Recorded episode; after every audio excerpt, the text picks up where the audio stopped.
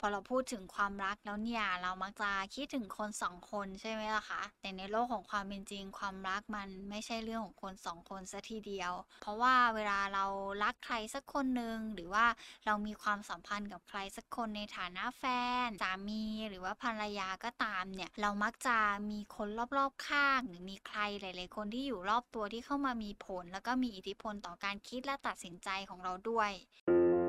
ออจิต นี่คือพื้นที่ปลอดภัยสำหรับคุณ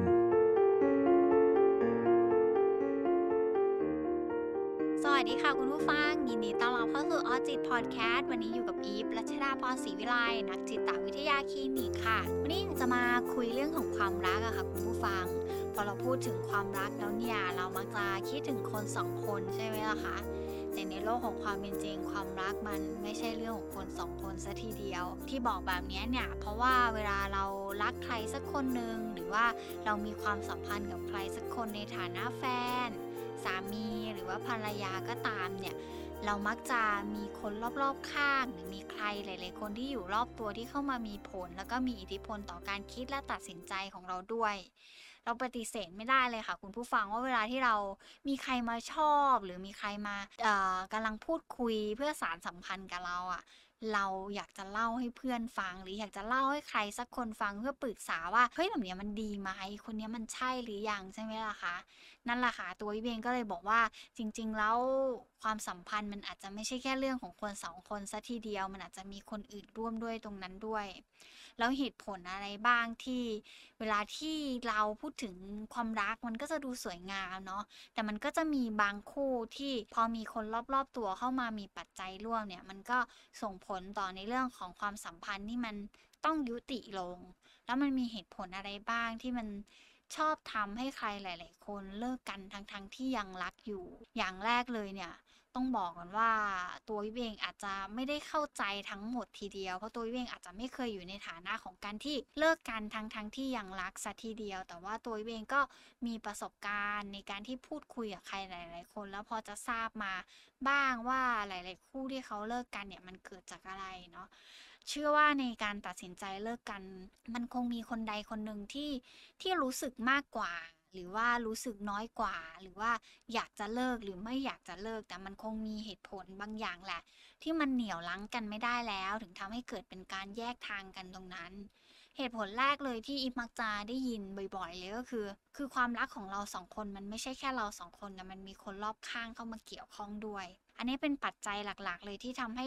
ความรักของใครหลาย ๆ คนต้องจบลงด้วยการเลิกลากัน เพราะว่ามีคนรอบตัวเข้ามาเกี่ยวข้อง แล้วเราก็ปฏิเสธไม่ได้ว่า พอมีใครสักคนหนึ่งมาพูดถึงอีกคนหนึ่งของเราหรือพอเรามีปัญหาอะไรกันแล้วเราไปปรึกษาคนอื่น แล้วคนอื่นก็จะมีการพูด มีการบอกมีการอยากจะให้เราทำอะไรยังไงอะ่ะ มันก็เข้ามามีผลแล้วก็มีอิทธิพลต่อการตัดสินใจของตัวเราเอง เพราะแบบนี้ล่ะค่ะทำให้เวลาที่คนรอบตัวเข้ามามีส่วนตรงเนี้ย มันก็เลยทำให้ตัวเราเองมักจะเลือกและตัดสินใจอะไรไปตามแรงโน้มถ่วงตรงนั้น แล้วยิ่งถ้าความรักของใครหรือความสัมพันธ์ของใครเนี่ย มีคนรอบๆตัวหรือคนรอบข้างเขาไม่ถูกใจเรา หรือเขาไม่ยอมรับในตัวเรา มันก็เป็นเส้นทางที่ไปต่อกันได้ไม่นานเนาะหรือถ้าไปกันได้สุดท้ายมันก็จะจบลงด้วยการเลิกลาอยู่ดี แล้วการเดินออกมาก็คงเป็นทางเลือกที่ดีที่สุดที่หลายๆ คนเลือกทำแม้ว่าใจจะยังรักกันอยู่ก็ตาม อย่างที่สองเลยที่มักจะได้ยินก็คือเรื่องของการที่เราเนี่ย ยิ่งพยายามแล้วเรายิ่งเหนื่อยมากๆในความสัมพันธ์ตรงนั้น พยายามคุยแล้วนะเพื่อหาตรงกลางที่จะอยู่ร่วมกันว่า มันควรจะออกมาเป็นในรูปแบบไหนดี หรือว่าเราควรจะปรับกันตรงกลางตรงไหนดี แต่สุดท้ายแล้วเนี่ยยิ่งพยายามมากเท่าไหร่ ยิ่งปรับกันมากเท่าไหร่ มันก็ดูเหมือนว่าจะยิ่งเหนื่อยแล้วก็ไปกันไม่ได้สักทีเข้ากันไม่ได้สักทีจนนำมาสู่การเลิกกัน เป็นที่มาของหลาย ๆ คู่มาก ๆ ที่เลิกกันทั้งๆทที่ยังรักกันอยู่ หรือบางทีเลิกกันทั้งทั้งที่ตัวเขาเองก็ไม่ได้อยากเลิก แต่มันเข้ากันไม่ได้จริง ๆ แต่ไม่ว่าจะเป็นฝ่ายใดฝ่ายหนึ่งที่เป็นคนพูดคำนั้นออกมาเนี่ยเชื่อว่าคงเจ็บปวดไม่แพ้กันเนาะเพราะว่า คงยังอยู่ในสถานะของความรู้สึกว่ายังรักกันอยู่ คนบอกลาเจ็บปวดแค่ไหนเนี่ยคิดว่าคนฟังก็คงเจ็บปวดมากกว่า เพราะเขาไม่ได้เป็นคนเลือกที่จะออกไปจากตรงนั้น ปัญหาเรื่องของคนสองคนเนี่ยมันอาจจะมาจากในเรื่องของการที่เราเข้ากันไม่ได้ในเรื่องของเวลาไม่ตรงกัน เราอาจจะเข้ากันไม่ได้ในเรื่องของหน้าที่การงานที่มันอยู่กันคนละทิศละทางเกินไป บางคนในเรื่องของไลฟ์สไตล์ในการใช้ชีวิตที่มันแตกต่างกันมาก ๆ หรือมันมีปัจจัยอีกหลาย ๆ อย่างมาก ๆ เลยที่นำมาสู่เขาว่าเราเข้ากันไม่ได้เนาะทำให้คนสองคนไม่สามารถคบกันไป แล้วก็ไปต่อกันได้ตามที่คาดหวังไว้ แล้วยิ่งบางคนฝืนต่อไปมาก ๆ สุดท้ายมันเหนื่อย มันเจ็บปวด แล้วก็ต้องเลิกลากันอยู่ดีในท้ายที่สุดแล้วอย่างเงี้ย แต่เรามักจะได้ยินแบบนี้บ่อย ๆ เลยในเรื่องของคำว่าเราเข้ากันไม่ได้นะ แล้วก็เอามาใช้เป็นเหตุผลในการบอกเลิกบอกลากันอะไรอย่างเงี้ยถ้ามันมาในลักษณะของการที่เรายังไม่ได้พยายามเลยเรายังไม่ได้ปรับจูนกันเลย แล้วมีเหตุผลแบบนี้ขึ้นมานั่นอาจจะไม่ใช่สาเหตุของการที่เรายังรักกันอยู่ แต่มันอาจจะมีอย่างอื่นเข้ามามีส่วนร่วมด้วยทำให้มีปัญหาในเรื่องของการเข้ากันไม่ได้ และมีคนที่เข้ากันได้ดีกว่าก็เป็นไปได้ สาเหตุที่ 3 เลยที่มักจะได้ยินก็คือออการมีคนรักเก่าที่เข้ายังมาเกี่ยวข้องกันอยู่อะไรอย่างเงี้อันนี้เป็นเป็นปัญหาที่ได้ยินหลาย ๆ คนชอบมาเล่าให้ฟังอะไรอย่างเงี้ยในกรณีของการมาปรึกษาเรื่องของความสัมพันธ์ด้วย เขาอาจจะมองว่า เอ้ย แยกทางกันแล้ว แล้วเพราะอะไรยังต้องติดต่อกันอยู่อะไรอย่างเงี้ยหรือบางคนอาจจะมาในลักษณะของการที่ยังต้องติดต่อกัน เพราะมีพันธะต่อกัน ไม่ว่าจะเป็นลูก เป็นหนี้สินเป็น ทรัพย์สินอะไรก็ตามแต่ หรือแม้กระทั่งความสัมพันธ์ที่มันเคยดีต่อกันเขาก็เลยยังเลือกที่จะติดต่อกันอยู่ แต่มันแอบเหนื่อยเหมือนกันนะคุณผู้ฟังที่แบบ จะต้องมีอะไรแบบนี้ในชีวิตอะแล้วถ้าแฟนเรายังติดต่อหรือยังมีการพูดถึงหรือภาพคนรักเก่าของเขาในความคิดเขามันยังชัดเจนอยู่เนี่ย ออบางทีมันก็เจ็บปวดจากตรงนี้เหมือนกันเนาะแล้วมันก็จะนำมาสู่ความหวาดระแวง ความไม่เชื่อใจ การที่แบบความสัมพันธ์แบบเนี้ยมันมันอยู่ในลักษณะของความเคลือบแคลงใจอยู่ตลอดเวลา ซึ่งมันไม่เฮลตี้กับพวกเราเลยทีเดียวแหละ ที่จะต้องแบบฝืนตัวเองในการที่อยู่ในความไม่ชัดเจนตรงนั้นอะไรอย่าง เงี้ยแล้วยิ่งถ้าเกิดสมมติว่าภาพของคนรักเก่ายังชัดเจนมากๆ แล้วเขายังแบบเออดูพูดถึงนะ ยังมีเล่าถึงนะ ยังไปตรงที่เดิมๆ แล้วก็แบบเออตรงเนี้ยเป็นแบบนี้เคยมากับคนนี้ด้วยอะไรอย่างเงี้ย เออมันยิ่งเจ็บปวดในฐานะของเราที่เป็นแฟนใหม่แม้เราจะรักเขามากก็ตาม หรือเขาเองเขาก็บอกว่าเขารักเรานะ แต่ยังมีการพูดถึงคนอื่นอยู่ มันก็คงเป็นอะไรที่มันไปต่อกันได้ยากเหมือนกันอะไรอย่างเงี้ยเนาะ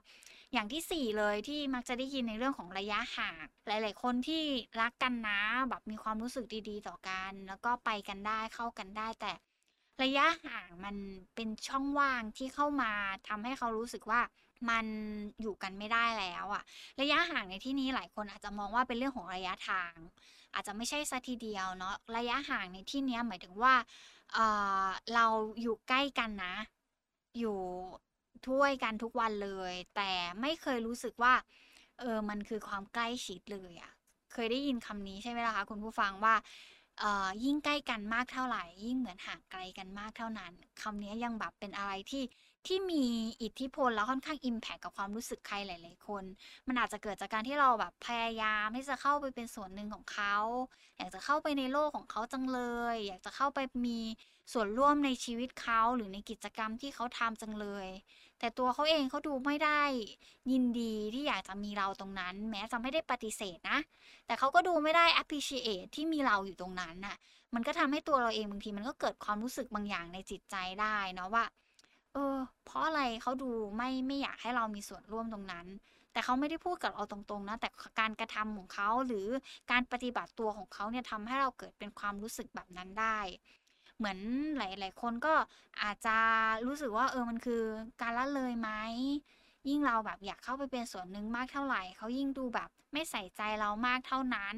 ซึ่งสิ่งเหล่านี้หลายๆคนอาจจะแสดงออกมาด้วยความไม่ตั้งใจเนาะแต่ความไม่ตั้งใจตรงนั้นน่ะ มันอาจจะส่งผลต่อความรู้สึกของอีกคน จนทำให้อีกคนนึงรู้สึกว่า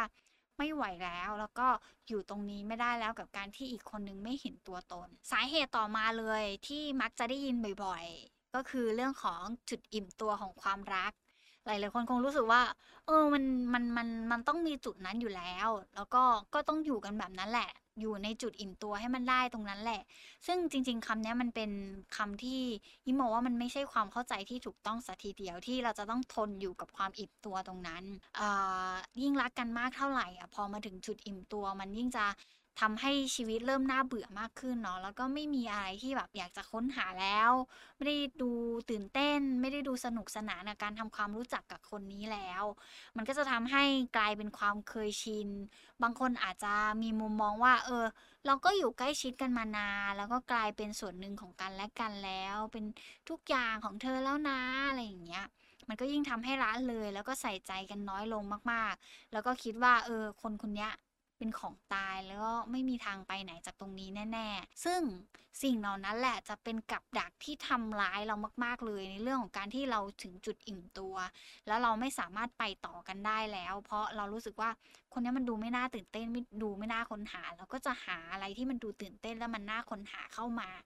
หลาย ๆ คู่ก็เลิกกัน เพราะว่ารู้สึกว่าชีวิตคู่มันดูไม่น่าตื่นเต้นแล้วมันไม่น่าค้นหาแล้วก็มี ซึ่งความรักอะค่ะคุณผู้ฟังมันไม่ใช่แค่เรื่องของคนสองคนมันนานมากแล้วเนาะคือ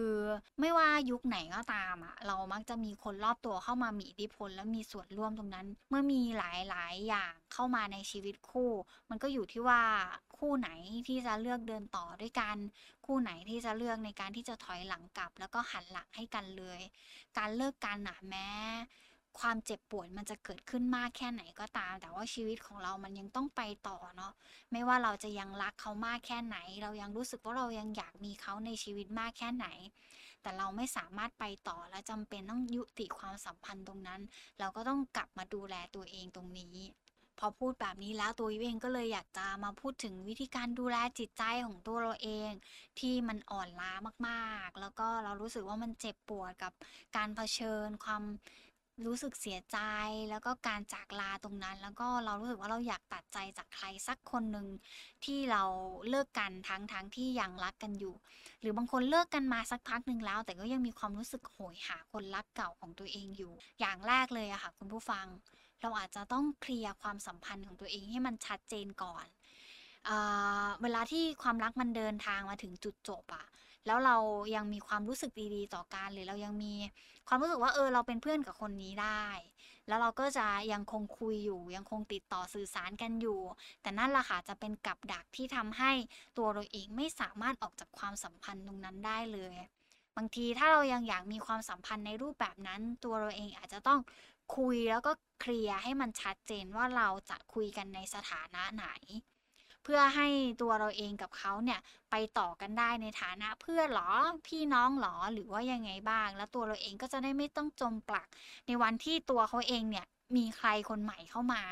เพราะเราเคลียร์กันชัดเจนแล้วว่า ตอนนี้เราไปกันไม่ได้ แต่เรายังรู้สึกดีๆ ต่อกันอยู่งั้นเรามาคุยกันว่า ความสัมพันธ์ไหนที่มันเหมาะกับเราทั้งคู่มากกว่า อย่างที่สองเลย ก็คืออยากจะให้ยอมรับ ว่ามันเกิดขึ้นแล้ว คือการยอมรับเป็นคีย์สำคัญมาก ๆ เลยไม่ว่าในเรื่องไหนก็ตามเนาะเราต้องยอมรับให้ได้ก่อนว่า เราไปต่อกันไม่ได้แล้วมันเพราะอะไร แล้วตอนนี้เราต้องดูแลตัวเอง แล้วเราต้องเข้าใจว่ามันจบลงแล้วจริง ๆ เราต้องยอมรับสิ่งที่มันเกิดขึ้นให้ได้ก่อนเนาะถ้าเรายอมรับได้แล้วก็เราเข้าใจได้ว่าเราเลิกกันแล้วยุติความสัมพันธ์กันด้วยสาเหตุอะไร มันก็จะทำให้ตัวเราเองเนี่ย กลับมาดูแลตัวเองมากขึ้น เพราะเรารู้แล้วว่ามันไปไม่ได้แล้ว เราก็ต้องกลับมาพาตัวเองไปในที่ไหนที่หนึ่งในที่ที่มันไม่ได้เจ็บปวดเหมือนเดิมแล้ว และหากจะตัวเราเองหรือเขาจะไปมีคนใหม่เราก็จะได้ไม่ต้องรู้สึกผิดกับตรงนั้นแล้ว เพราะเออโอเคยอมรับแล้วว่ามันเกิดขึ้น แล้วยิ่งในฐานะของตัวเราเองถ้าเรายังรักเขามากแล้วเขาไปมีคนอื่น เราจะยิ่งรู้สึกแย่มากๆเลย ถ้าเรายอมรับความจริงตรงนั้นไม่ได้ อย่างที่สามเลยอะค่ะคุณผู้ฟัง เวลาที่เรารู้สึกอะไรก็ตามแต่ที่มันท่วมท้นในจิตใจมากๆ อยากจะให้เลือกระบายความรู้สึกนั้นออกมาเนาะความเสียใจแบบเนี้ยระบายหรือเล่าให้ใครฟังบ่อยๆ เรียกว่าแบบเหมือนรีม้วนมันอยู่เรื่อยๆ เล่าเรื่องเดิมซ้ำๆซ้ำๆซ้ำๆซ้ำๆอะ มันจะค่อยๆให้เราอะ ทนกับความเจ็บปวดและความเสียใจตรงนั้นได้มากยิ่งขึ้น เหมือนเราเหมือนฉายภาพซ้ำไปซ้ำมาจนเรารู้สึกว่าเออ เหนื่อยแล้วที่จะรู้สึกกับตรงนี้ เหนื่อยแล้วที่จะต้องกลับไปคิดถึงตรงนี้ มันก็จะช่วยให้ตัวเราเอง คลายความเศร้าแล้วก็ความผิดหวังลงไปได้เนาะอย่างน้อยที่สุดแล้วเนี่ย เวลามีคนรับฟังเราจะได้ไม่ต้องรู้สึกโดดเดี่ยว หรือไม่ต้องรู้สึกว่าเรากำลังเผชิญปัญหานั้นอยู่คนเดียวด้วย 4 เลย อย่ากกดดันตัวเองมากเกินไปคือถ้ายังไม่ไหวก็บอกตัวเองว่ายังไม่ไหว ถ้ารู้สึกว่าตอนนี้มันล้มอยู่แล้วมันแบบ มันยังยืนไม่ได้ก็ค่อยๆ คานไปกับตัวเอง ไม่ต้องกดดันตัวเองว่า เฮ้ยเราจะต้องทำใจได้ภายในหนึ่งเดือนนะ เราจะต้องออหายเจ็บปวดจากตรงเนี้ยภายในสองเดือนอหรือบางคนอาจจะรู้สึกว่าการผิดหวังกับความรักครั้งเนี้ยแล้วเรารู้สึกว่ามันเริ่มต้นใหม่ไม่ได้แล้วอะการกดดันตัวเองตรงเนี้ยมันจะทำให้เรายิ่งจมปลักอยู่กับเรื่องเดิมๆ กลายเป็นความเครียด แล้วก็ช่วงแรกที่เรายังทำใจไม่ได้ มันอาจจะยิ่งแบบเจ็บหนักมากๆ ถ้าเรามีเป้ากับตัวเองแบบนั้น จนทำให้เรากดดันตัวเอง ปล่อยให้มันเป็นไปตามธรรมชาติ เดี๋ยววันหนึ่งที่เราพร้อมอะเราก็ค่อยๆ ไปต่อกับตัวเองได้อย่างที่อีฟบอกอะค่ะ คุณผู้ฟังว่า เออถ้าเรารู้สึกว่าเรายังยืนไม่ไหวเราก็เออล้มแล้วก็คานไปคานไปแล้วก็ค่อย ๆ เกาะยืน เกาะใครสักคนหนึ่งพูดคุยกับใครสักคนหนึ่งหรือใครสักคนหนึ่งที่เขาเข้ามาช่วยเหลือเราแล้วฉุดเราขึ้นมาจากตรงนั้น เราก็แค่ยื่นมือแล้วก็ให้โอกาสเขาในการดูแลเราตรงนั้น ไม่ต้องรีบร้อนเลยในเรื่องของความสัมพันธ์ที่มันจบลงแล้วเราไม่จำเป็นต้องรีบที่จะออกจากความเจ็บปวดตรงนั้น เราให้เวลาตัวเองหน่อย เดี๋ยวเวลาจะค่อย ๆ เยียวยาจิตใจของตัวเราเองให้ค่อยๆเบาบางลง แล้วค่อย ๆ หายเจ็บจากตรงนั้นได้มากยิ่งขึ้น 5 เลย พยายามเอาตัวเองออกไปเจออะไรใหม่ ๆ ไปเจออะไรที่มันตื่นเต้นท้าทาย หรืออะไรที่เราไม่เคยทำเพราะการอยู่กับอะไรเดิมๆ มันยิ่งทำให้เราแบบยิ่งคิดถึงเนาะยิ่งรู้สึกแย่หรือไปในที่ไหนที่เรารู้สึกว่ามันเป็นที่ที่เคยไป มันเป็นที่ที่เคยแบบมีความสุขด้วยกัน เราก็จะยิ่งกลับมาเจอ ความรู้สึกเดิมๆ มาเจออะไรเดิมๆ แล้วเมื่อไหร่เราจะเริ่มใหม่ได้ เมื่อไหร่เราจะลืมเขาได้ เมื่อไหร่เราจะตัดใจจากคนนี้ได้ เราออกไปเจออะไรใหม่ ๆทำอะไรใหม่ ๆ บ้างที่มันไม่เคยทำเราก็จะได้ประสบการณ์อะไรใหม่ ๆ ด้วย รวมไปถึงความรู้สึกใหม่ ๆ ที่มันเกิดขึ้นจากประสบการณ์ใหม่ ๆ ของตัวเอง พาตัวเองออกไปเจอสภาพแวดล้อม สามารถช่วยให้เราเนี่ยฟื้นฟูสภาพจิตใจของตัวเราเองได้ดีมากทีเดียวล่ะค่ะคุณผู้ฟัง อย่างสุดท้ายเลย ไม่ว่าเราจะเจ็บมากแค่ไหนก็ตาม รู้สึกทรมานกับความสัมพันธ์ครั้งเก่ามากแค่ไหนก็ตาม หรือเรายังรู้สึกว่าตัวเราเองเนี่ยไม่เหมาะสมกับใครเลย ไม่อยากจะให้มองแบบนี้อะค่ะ คุณผู้ฟังเปิดโอกาสให้ตัวเอง อย่าปิดกั้นตัวเอง เพราะหากวันหนึ่งแล้วเรามั่นใจแล้วว่าตัวเราเองเนี่ยดีมากพอเราจะสามารถเติมเต็มตัวเราเองได้ด้วยตัวเราเอง โดยที่ตัวเราเองไม่จำเป็น ที่จะต้องปิดกั้นตัวเองว่าจะต้องมี แบบประสบการณ์เลวร้ายแบบนั้นเกิดขึ้น แล้วเราจะไม่สามารถไปต่อกับใครได้แล้ว การที่เรากลัวที่จะเริ่มต้นใหม่กับใครสักคนหนึ่งหรือแม้กระทั่งกับคนดีๆ ที่เขาผ่านเข้ามาในชีวิตเนี่ย มันเป็นอะไรที่ที่เหมือนเราไม่ได้ให้โอกาสตัวเองได้ได้เริ่มต้นชีวิตใหม่ ได้เจออะไรที่มันดี ๆ บ้าง การเปิดโอกาสให้ตัวเราเองได้เจอความรักใหม่ๆ เจอคนใหม่ๆ อะไรอย่างเงี้ยชีวิตเราก็จะได้ไม่เหี่ยวเฉา แล้วเราก็ จะได้ไม่ต้องรู้สึกโดดเดี่ยวด้วย แต่ถ้าการที่ตัวเราเองอยู่คนเดียว แล้วเรารู้สึกว่าการเป็นโสดเนี่ยเอ้ยมันก็แฮปปี้แล้วมันก็ดีมากๆแล้ว อันนั้นก็ไม่ว่ากันนะคะ ถ้าคุณผู้ฟังอยากจะยังไม่เริ่มใหม่กับใครเลย แต่ความรักอะค่ะคุณผู้ฟังมันไม่ได้มีแค่ความสุขเท่านั้นเนาะในความรักยังไงแล้วเนี่ยมันเกิดขึ้นมันก็คงมีทั้งสุขและทุกข์และนั่นแหละค่ะคือบททดสอบของชีวิต คือบททดสอบของความสัมพันธ์ของเราที่มันเกิดขึ้นมา แต่ถ้าสุดท้ายแล้วเนี่ย เรายิ่งยื้อกันจนมันเหนื่อย อยู่ด้วยกันแล้วมันเจ็บจนทนไม่ไหวการเลิกกันหรือการลดระดับความสัมพันธ์ลงมา มันก็ไม่ใช่ทางออกที่แย่ที่เราจะเลือกทำแบบนั้น บางคนเป็นเพื่อนกับคนรักเก่าได้ หรือบางคนรู้สึกว่าตัดขาดกันไปเลยอะมันคงดีกว่า ไม่ว่าคุณผู้ฟังจะเลือกเป็นรูปแบบไหนก็ตามเนี่ยอย่าลืมนะคะว่าทำให้มันชัดเจนกับตัวเอง แล้วก็ตัวคนอื่นด้วย เพื่อให้ความสัมพันธ์นั้นน่ะสามารถยุติลงได้ด้วยความสวยงาม มากไปกว่านนั้นเลย เคลียร์หัวใจตัวเอง เพื่อต้อนรับอะไรใหม่ๆ ต้อนรับคนใหม่ๆ ที่จะเข้ามาเป็นประสบการณ์ใหม่ๆ ในชีวิตของเรานะคะ วันนี้ขอบคุณมากเลยค่ะ ที่เรับฟังไว้เจอกันใหม่ EP หน้า สวัสดีค่ะออจิต นี่คือพื้นที่ปลอดภัยสำหรับคุณ